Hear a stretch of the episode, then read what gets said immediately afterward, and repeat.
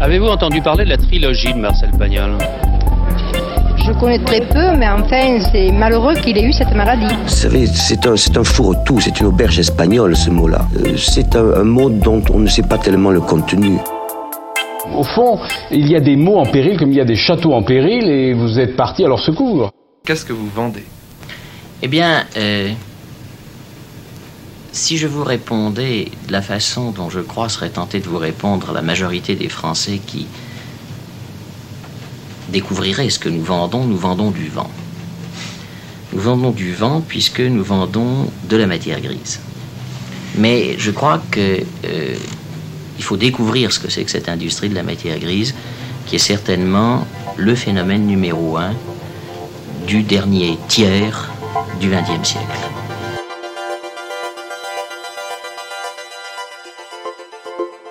Moi, ma première réflexion que j'ai eue, les premières surprises que j'ai eues, c'est quand j'ai été avec ma tante qui m'avait invité aux élections des produits de l'année. Il y avait toute une équipe de jeunes brillants d'HEC, des SEC et compagnie là, et qui avaient passé leur année et qui étaient récompensés pour ça parce qu'ils avaient réussi à faire un nouveau packaging de la pâte d'un paquet de pâte Panzani, qui était en hauteur et qui était un plus petit mais un peu plus large. Donc c'était une grande avancée pour l'humanité. Et donc je me dis qu'actuellement il y a quand même une machine à occuper les esprits, à mettre en branle des gens qui sont intelligents, mais parce qu'il faut travailler, ils font ça sans réfléchir et brûlent des serveurs et du labeur, quoi. Donc je me dis, est-ce que c'est vraiment utile ? Mais c'est vrai que quand les agences que j'ai faites, ou même quand j'allais chez les annonceurs et tout, c'est vrai qu'il y a une sorte d'ennui palpable dans ces entreprises. Je me rappelle, chez TF1, il y avait un mec qui laissait sa veste sur la chaise, pour faire genre il est là, et il se baladait, il disait bonjour à tout le monde, tu veux prendre un café, et toute la journée on voyait sa veste là sur son dossier de chaise, et je sais pas, moi j'avais 22 ans, je voyais ça, je me disais le gars il est payé 8 000 € par mois pour laisser sa veste sur la chaise, et c'est vrai que du coup moi mon moi de 22 ans s'est dit mais parce non, que moi j'ai une hypothèse, mais peut-être pas du tout démontrable, mais que ce que tu décris comme scène, c'est qu'en fait on est obligé. On ne peut pas employer tout le monde parce qu'il n'y a pas assez d'activités vraiment nécessaires pour que tout le monde puisse travailler, et que en fait, il y a plein de... Le bullshit job, c'est aussi dans le bullshit dans le sens que ton métier ne sert vraiment à rien, mais on s'occupe à s'occuper, en fait.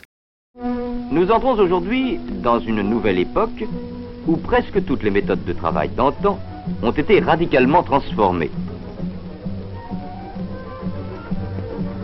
Les richesses agricoles, par exemple, peuvent être exploités par bien moins de personnes qu'autrefois, permettant ainsi à bien des hommes et des femmes d'aller travailler en usine.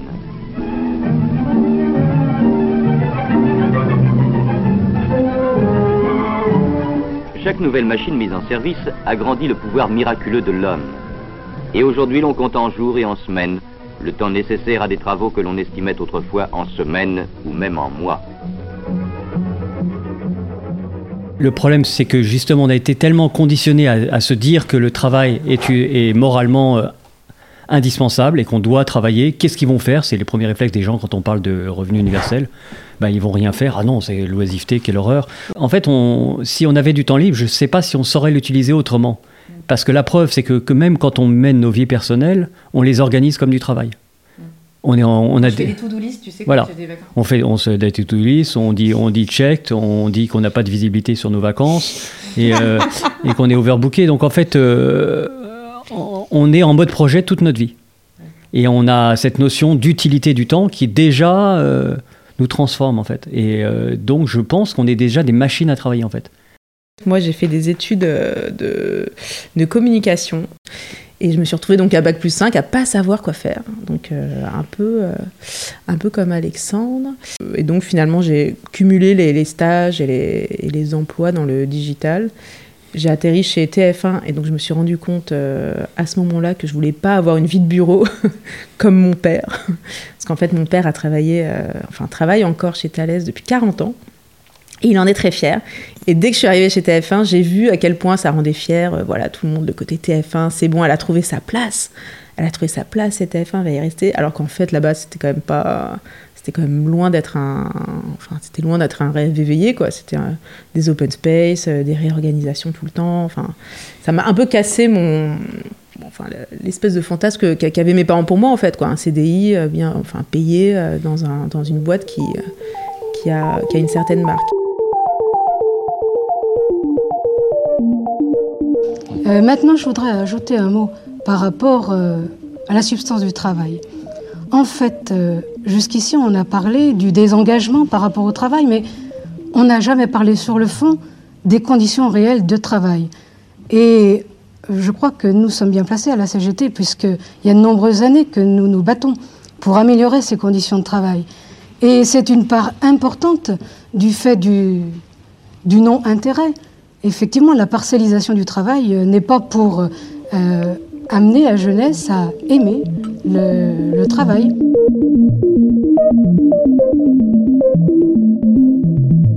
Moi, j'ai fait ça pendant 4 ans, interroger des gens pour préparer l'OPC m'a tué avec Thomas. Nous-mêmes, la première question qu'on posait aux gens, c'était « C'est quoi ton projet de vie ?» On interrogeait les gens là-dedans, parce que nous, on n'était pas heureux de notre travail. On se disait « On est malade parce que tout le monde a l'air heureux. » Et en fait, on allait interroger les gens, et dans les soirées, les trucs comme ça, jusqu'au jour où je suis tombé sur une fille qui était hyper heureuse de travailler chez Chanel, qui travaillait dans les flagrances innovations. Donc moi, je l'interroge, et je dis « D'accord, ok, tu fais ça. » Et donc ça veut dire quoi concrètement ? Parce que les gens n'expliquent pas concrètement ce qu'ils font. Tu fais quoi ? Tu te lèves le matin, qu'est-ce que t'arrives ? Tu ouvres un tableur Excel, tu fais quoi ? T'allumes ta loupiote, tu fais une réunion magique ? Non, non, c'est l'événementiel, c'est les machins, et puis je vois tout son ton qui commence à descendre à mesure qu'elle me décrit ce qu'elle fait. Et là, boum, elle se met à fondre en larmes. Ah ouais. Ah ouais. Au bout de 5 questions sur son travail. Et en fait, voilà, j'avais craquelé son truc en posant des questions, franchement, je cherchais pas du tout la petite bête, je cherchais qu'elle m'explique. Parce que je voulais connaître la recette de son bonheur. Et en fait, il n'y en avait pas. C'était de la propagande du bonheur. Et donc, c'est parce qu'elle était contente d'être chez Chanel aussi. Mais bien sûr, tu ne peux pas être mécontent d'être chez Chanel, comme quand tu travailles pour le Parti communiste. Le Parti communiste œuvre pour ton bonheur. Donc tu ne peux pas te rebeller contre quelqu'un qui veut ton bonheur. L'essentiel du personnel des conserveries est constitué de jeunes filles qui ont entre 15 et 20 ans. Elles viennent là immédiatement après le certificat d'études. Elles n'ont d'ailleurs pas le choix, puisque dans la plupart des familles, il y a 4 ou 5 enfants, un salaire moyen de 50 000 francs par mois, donc si les enfants ne travaillent pas, on peut juste manger. Mais elles font ça, ce qu'on les voit en train de faire. Et elles font ça. Elles découpent le poisson, elles le préparent, elles font ce qu'on appelle lever les filets, et elles le mettent en boîte. Alors tout ça se passe avec les pieds dans l'eau et les mains dans la glace. Alors quel est le premier problème auquel vous avez pensé et à propos duquel vous les avez interrogés ? Évidemment, leurs conditions de travail. On peut difficilement voir des filles de 15 ans travailler 10 heures par jour, à 90 francs de l'heure. Mais est-ce qu'elles ont conscience de la dureté de ces conditions de travail ou pas ? Est-ce qu'elles en sont ? Absolument pas. Vous avez quel âge ? 16 ans et demi. Et vous préfériez travailler dans la conserverie plutôt que de continuer vos études ? Oui. Pourquoi ? Moi, je trouve qu'on est mieux parce qu'à l'école... toujours étudier, tandis qu'au travail, on est libre. Vous n'êtes pas libre, puisque vous y allez à 8h le matin, vous en sortez à midi, vous allez à 2h, vous en sortez à 7h. Oui, on est quand même plus libre qu'à l'école, parce qu'à l'école, on est toujours assis, on n'a pas le droit de parler, tandis qu'au travail, on chante, on parle, tout ça.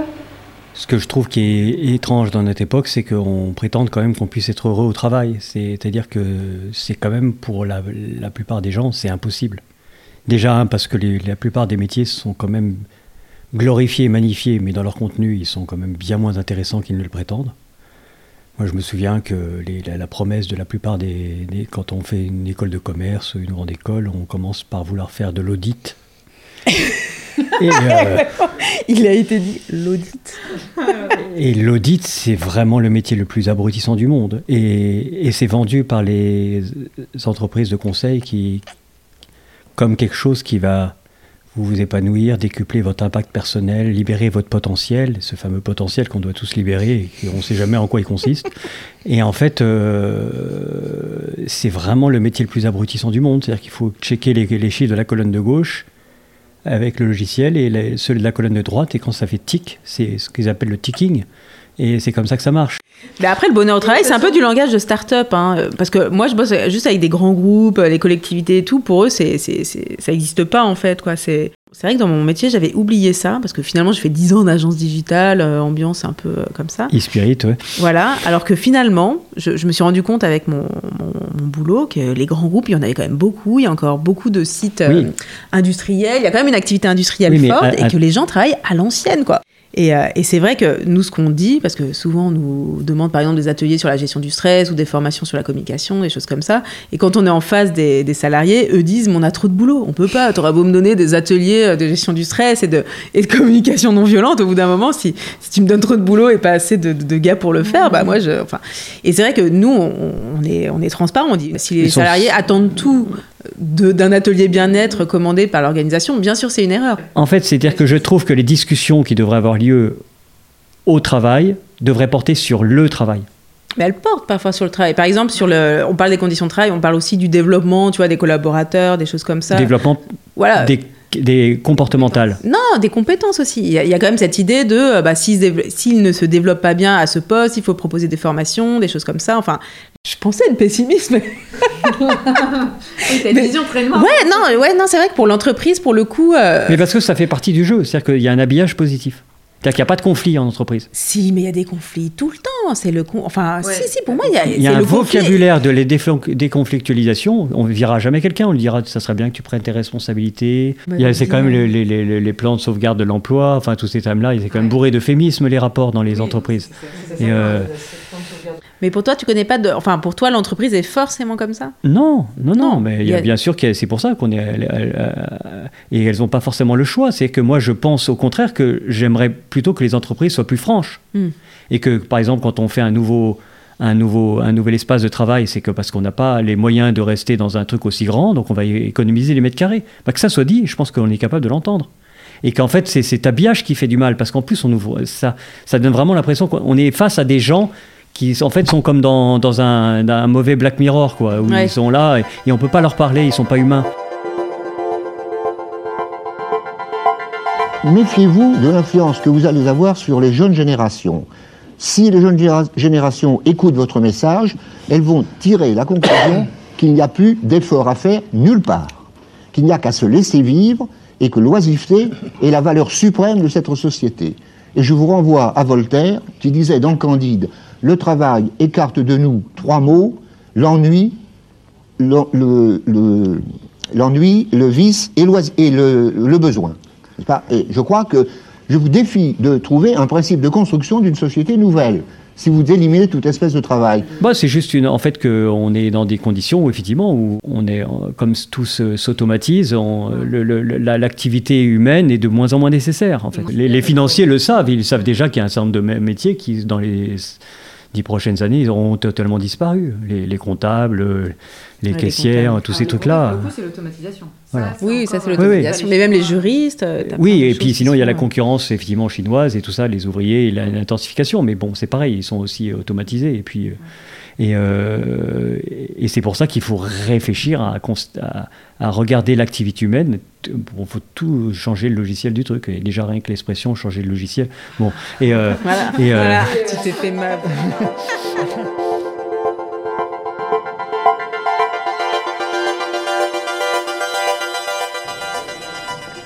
Pour réduire le chômage, pour vivre mieux, pour libérer du temps dans une société où certains n'en ont plus assez, alors que d'autres sont hélas hors du temps de la société, les Français ont approuvé notre volonté de réduire la durée du travail.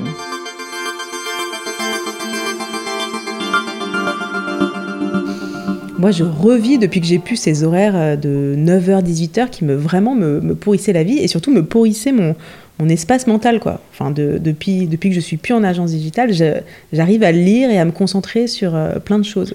Ça, je n'y arrivais pas avant, en fait, parce que j'étais trop fatiguée et j'étais trop encombrée par ces pensées liées au travail, en fait. Et pour moi, c'est une vraie libération. Dans mes premiers jobs, le travail devait occuper le minimum de place pour moi. C'est-à-dire que je me disais... Le début de ma journée commence à 18h30 ou 19h. Et j'aimais bien dire ça va comme un lundi parce que c'était le début de la semaine. Et enfin, j'étais libre le week-end où j'étais libre en vacances. Et je me disais que le travail, bah voilà, il fallait bien essayer de gagner sa vie, et j'avais pas vraiment spécialement de passion ni d'envie. Ça a changé après. Et là, je me suis dit, j'ai inversé les choses, je me suis dit, bon, bah, j'ai l'impression qu'on est quand même de plus en plus obligé d'utiliser de son temps à travailler, donc autant que ça soit sympa. Et donc, essayer de trouver ce qu'on aime dans le travail. Et après, je me suis laissé rattraper ma passion quand j'ai trouvé ce que j'aimais faire, c'est-à-dire écrire, vous raconter des histoires. Et là, j'ai inversé le temps. C'est-à-dire que là, je me suis dit, combien de temps il me reste à vivre pour faire les choses que j'ai envie de faire sur Terre. Voilà. Et qu'on ne vienne pas nous opposer les chômeurs qui réclament du travail et les salariés qui souhaitent voir diminuer leur temps de travail. Ces deux mouvements sont profondément cohérents. Vouloir du travail est évidemment légitime, c'est le sens de la dignité et de l'autonomie. Créer les conditions pour que ce travail n'écrase pas, mais au contraire respecte et libère l'individu, ne l'est pas moins. Donc finalement, je suis partie de TF1 et après j'ai testé le chômage, j'ai testé l'indépendance, j'ai testé aussi travailler dans des boîtes où je suis jamais restée très longtemps. En fait, j'ai testé plein de formats de boîtes, d'entreprises, je suis allée à énormément d'entretiens d'embauche. Et à 30 ans, je me suis dit qu'il fallait quand même que je fasse quelque chose de ma vie. Et c'est quand j'ai eu ma fille, que je me suis rendu compte qu'il fallait vraiment que je me reconvertisse. Sinon, c'était quand même la honte, quoi, d'aller à un taf devant ses enfants et de dire qu'on fait de la merde. Ça allait plus, quoi.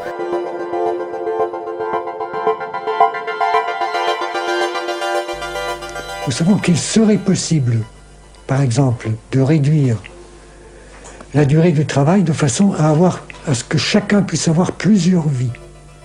Non seulement plusieurs vies l'une à côté de l'autre, mais aussi plusieurs vies successives. En fait, je me dis, si le travail se raréfie, on aura plus d'espace pour faire autre chose, donc du bénévolat, du s'occuper de la sphère familiale, mais plus qu'avant. Et puis, il y a plein de manières, en fait, de s'occuper sans forcément travailler. Pour moi, le rêve, ça serait d'avoir un régime d'intermittent du spectacle. Vraiment, je trouve que c'est parfait, en fait, où tu cumules des heures, voilà, où vraiment tu fais une activité où tu es vraiment utile. Parce que finalement, travailler, c'est intéressant si c'est utile. Les bullshit jobs et compagnie, bah, on se sent inutile, du coup, on dépérit, du coup, on fait des burn-out ou que sais-je. Donc, l'idée, c'est d'être vraiment utile, donc de concentrer son activité pendant un certain laps de temps et ensuite se recharger. Enfin, pour moi, il y a ce truc du rechargement à travers d'autres activités que le travail, qui est donc la famille, les loisirs, le voyage, j'en sais rien, la lecture, le bénévolat, servir à quelque chose, même dans sa cité, quoi.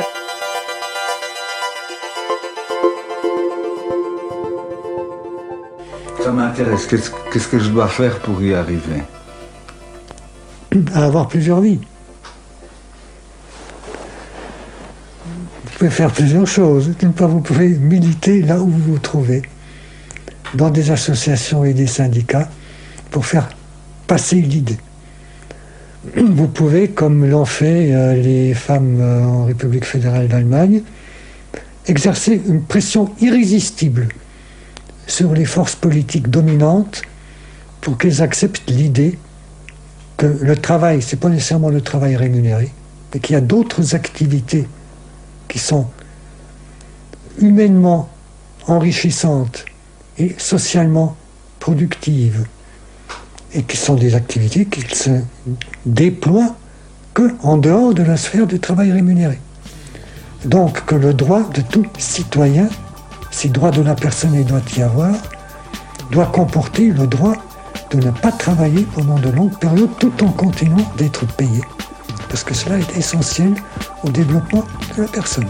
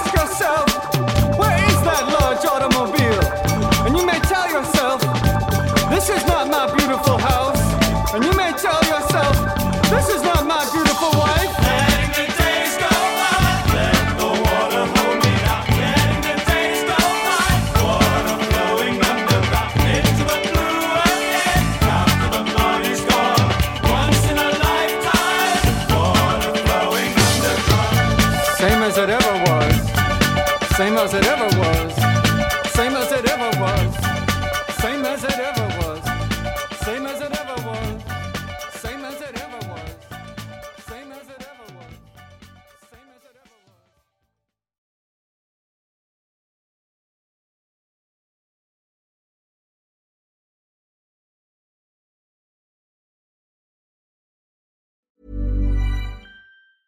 Even when we're on a budget, we still deserve nice things. Quince is a place to scoop up stunning high-end goods for 50 to 80% less than similar brands. They have buttery soft cashmere sweaters starting at $50, luxurious Italian leather bags, and so much more. Plus, Quince only works with factories that use safe, ethical, and responsible manufacturing. Get the high-end goods you'll love without the high price tag with Quince. Go to quince.com/style for free shipping and 365-day returns. Okay, I have two new obsessions that I need to share with you. Impress No Glue Press-On Manis and Impress Press-On Falsies Lashes.